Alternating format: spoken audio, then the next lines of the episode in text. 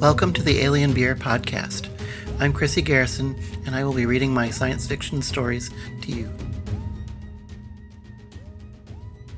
I wrote this story in 2017 for the Iron Writer Spring Equinox Tournament in April 2017. The elements were as follows a woman in a clothes dryer, menstrual cramps, a hairbrush without bristles, and a wooden hanger. Somehow these inspired me to write a sort of sequel to Moby Me almost four years later. Like the original, it didn't win me anything, but I really enjoyed writing it. A Tale of Two Laundries.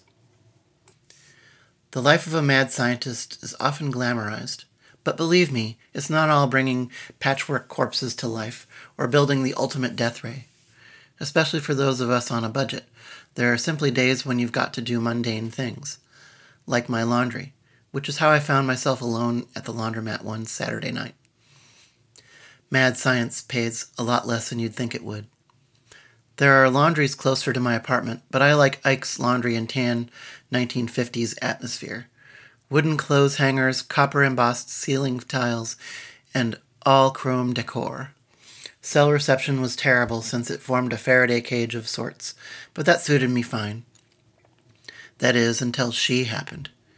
As I watched my laundry tumble in the massive quarter driven dryer, I had a thought. What better way to clean the clothes than to swap them with their as yet unused counterparts in alternate dimensions? It had worked through entanglement, and I could remove any stain by way of literally never having happened. Of course, some alternate me would have unexplained stains appearing on his clothes, but that's not my problem. Heck, the same principle could restore the bristles on an old favorite hairbrush, or instantly fix a flat tire. A flash of light and a booming noise startled me from my daydreaming. It came from my dryer. A jump-suited woman peered out of the machine at me, grinning. She slapped at the glass door with the palm of her hand, and I helped her out. She stood a little shorter than me, with auburn hair like mine, only longer.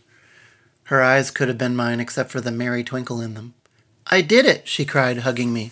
Toasty warm she smelled of my dryer sheets. So you admit it, I said, shoving her away from me. A frown clouded her freckled face. And why shouldn't I? It's criminal, I said, and dangerous. You are me, aren't you? She nodded, her smile restored. Looks like I'm a man in this universe? I shrugged.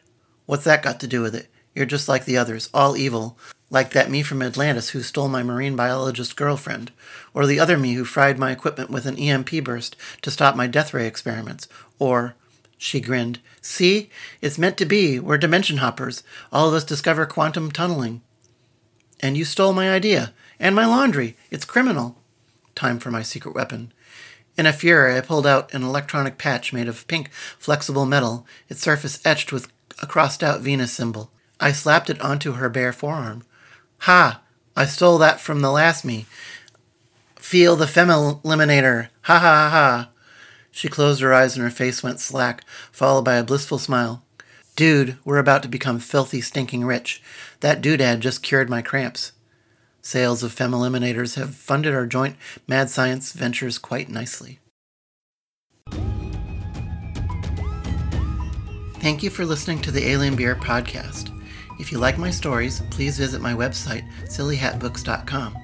I publish as E. Chris Garrison, and my books may be found in paperback, ebook, and audiobook format on Amazon.com and other places.